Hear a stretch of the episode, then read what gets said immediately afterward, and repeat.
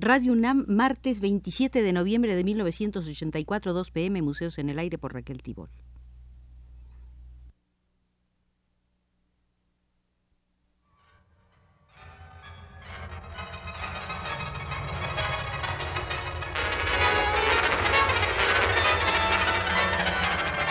Museos en el Aire.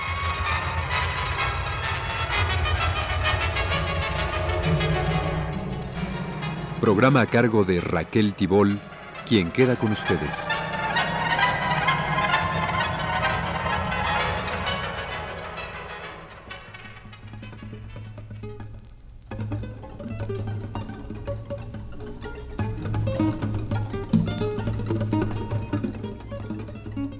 Estimados amigos, entremos al Museo de la Escultura Mexicana Contemporánea.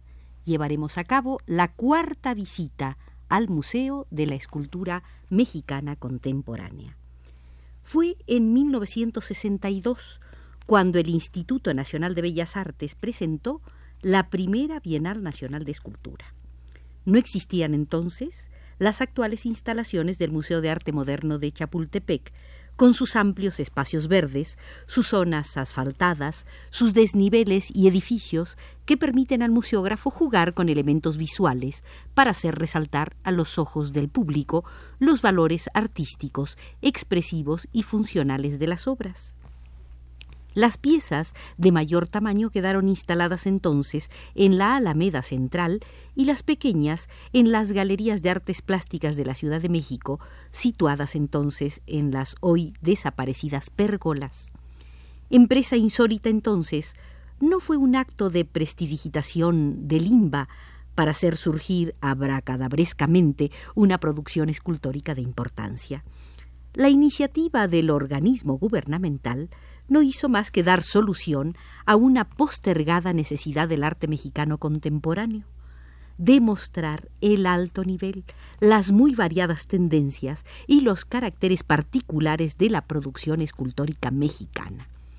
Maestros consagrados y jóvenes valores deslumbraron a los innumerables espectadores que desfilaron por veredas y prados de la Alameda Central.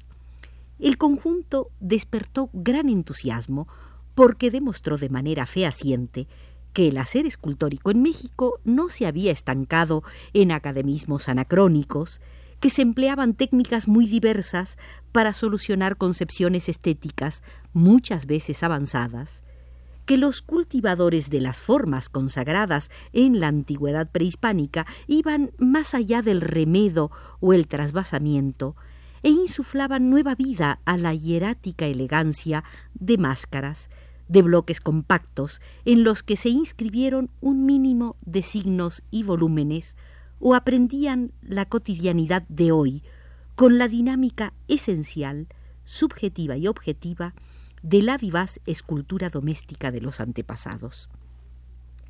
Aunque frente a aquel gran conjunto se hubiera podido con saludable escepticismo repetir con Juan Soriano que en escultura no hemos logrado hacer nada de lo que hacían los olmecas, los aztecas, no hemos logrado esa intensidad, esa pureza, ese gran oficio que ellos tenían. Frente a sus cosas nuestras esculturas son tan vulgares que parecen chatarra. Lo cierto es que el alma de los señores olmecas, los grandes abuelos de la escultura en América, debió sentirse complacida. Había continuadores. La tradición no se había perdido, sino que se renovaba.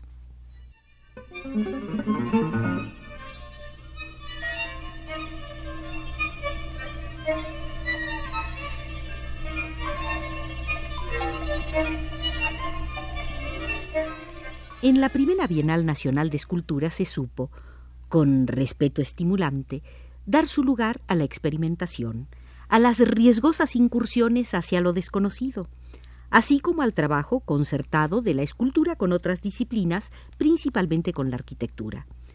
Realizada en momentos propicios, por la dignidad de la empresa y su rápida, cierta, legítima y perdurable resonancia, la primera Bienal Nacional de Escultura es, en buena medida, el obligado punto de referencia para todo lo que aconteció después en exhibiciones y realizaciones escultóricas, aunque claro está que la evolución, las sacudidas, los conflictos y las contradicciones del arte de nuestro tiempo y de quienes lo producen no pueden ser estudiados y comprendidos fuera del contexto social, económico y político en el que se produjeron.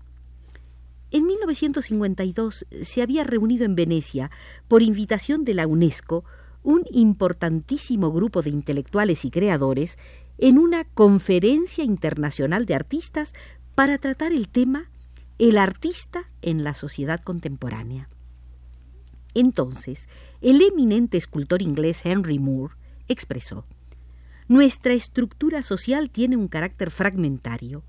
La distribución de poderes es incierta y el artista decide por sí mismo cuál habrá de ser su misión.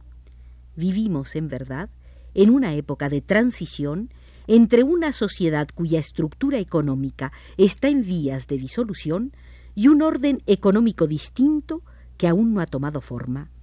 En nuestra condición de artista, ignoramos a quién servimos, buscamos individualmente el apoyo de clientes que pueden ser otros individuos o grupos de individuos, sociedades, museos, organismos educativos o a veces el Estado mismo.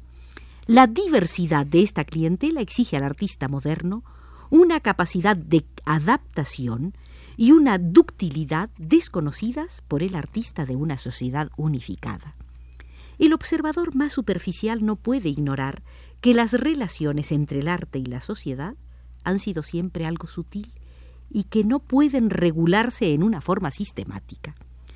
Podríamos intentar deducir conclusiones generales de un estudio de la naturaleza de estas relaciones en ciertos momentos de la historia, pero cuando para describirlas se han empleado términos tan vagos como orgánicos o integrados, el misterio subsiste en su totalidad.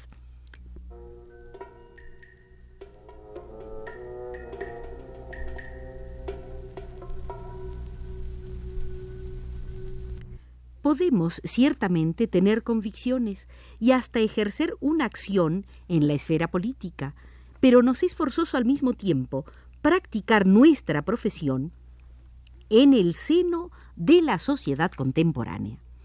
El desarrollo considerable de los medios de información, los progresos del internacionalismo, el brillo deslumbrador de la publicidad que rodea los hechos y los gestos del artista en cuanto adquiere cierto renombre, todo ello amenaza privarle de un tesoro precioso, la intimidad de su vida privada. El proceso creador es en cierto sentido un proceso secreto.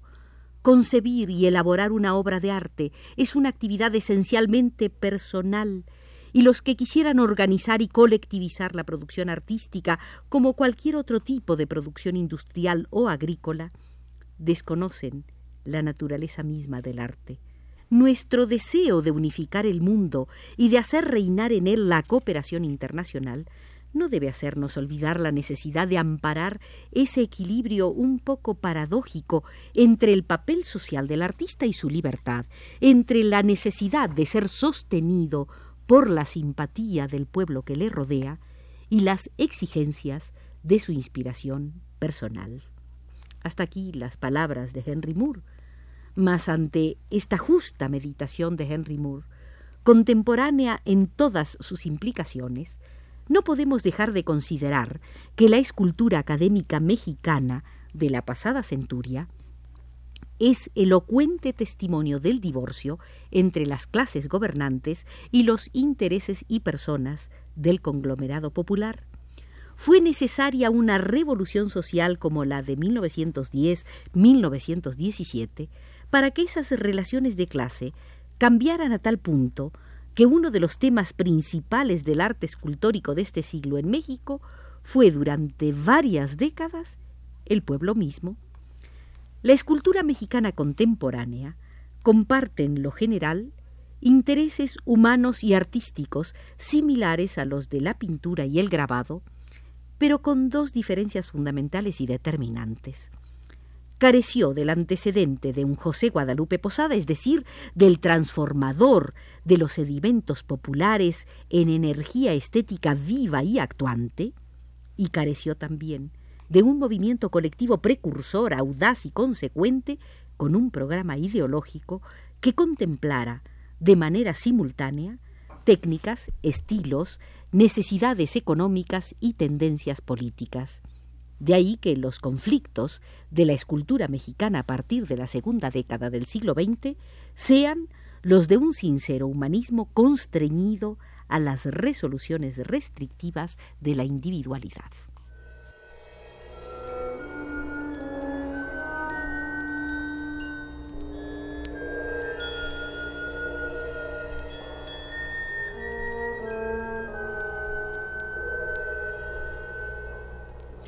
Desde su renacimiento hacia la segunda y tercera décadas del siglo, la escultura contemporánea mexicana ha conocido capítulos diferenciados. Indigenismo, naturalismo, sintetismo, clasicismo, neoclasicismo, expresionismo, constructivismo, un poco de cubismo, también simbolismo y surrealismo, quizás demasiado localismo y popularismo, y otro tanto de hibridismos burocráticos o cortesanos. El burocratismo, en su manera más pedestre, ha dado curso al estilo pisapapeles, en el cual hay que encasillar cabezas, bustos y cuerpos siempre chaparros, siempre antiheroicos, siempre desproporcionados y con frecuencia horrendos. Es de lamentar que algunos escultores de talento se vean empujados a la producción en serie de próceres mexicanos, Morelos, Hidalgos, Carranzas, Juárez, se repiten como inexpresivos muñecos, desvalorizando su significación histórica. Ante el repetido desacierto burocrático, no está por demás insistir en que en el quehacer escultórico más entrañable ha tenido una influencia definitiva el genio popular para las tareas de modelado, talla u organización rígida o móvil de bultos y volúmenes donde los artesanos despliegan una inventiva funcional y fantástica a la vez, pues no hay que olvidar nunca que lo escultórico es para buena parte del pueblo mexicano un elemento de convivencia y comunicación. Ténganse presente los juguetes, los objetos de culto y las cosas de uso doméstico, y tómense en cuenta las fuertes influencias ejercidas por algunas figuras claves de la revolución escultórica posromántica. De la mixtura surgieron esculturas superiores de insospechada originalidad que quebraron una y otra vez este o aquel cerco dogmático. El arte monumental de relativa elocuencia cívica va siendo sustituido por una monumentalidad de articulaciones urbanas que mira al hombre nuevo, de cuya sensibilidad quiere alimentarse, ¿por qué pretende intervenir en su desarrollo? La escultura para interiores se sigue cultivando en ejemplares más o menos pequeños, pero el sentido del adorno va siendo sustituido por el del medio habitable. El escultor quiere ejercer el derecho, y lucha por ello, de modelar los ambientes donde el ser humano convive, aprende, comercia, discute, se agrupa, practica su fe religiosa o su fe política. También están los avances tecnológicos que le dan un apabullante repertorio de posibilidades. El escultor de hoy tiene que reeducarse en el rigor de la selección porque los recursos materiales son infinitos, mas el sentido creador impone su señorío más allá de tecnicismos y sustancias y para el sentido creador cuenta la conciencia de la tradición, el tráfico cultural, la articulación del artista con todos los valores que están en juego en un instante y en un sitio determinado.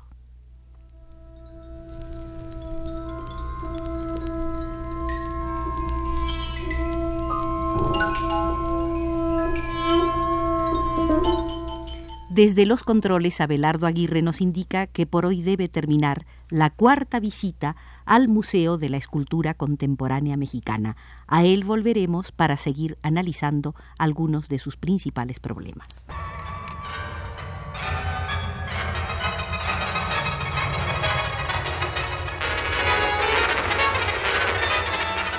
Este fue Museos en el Aire.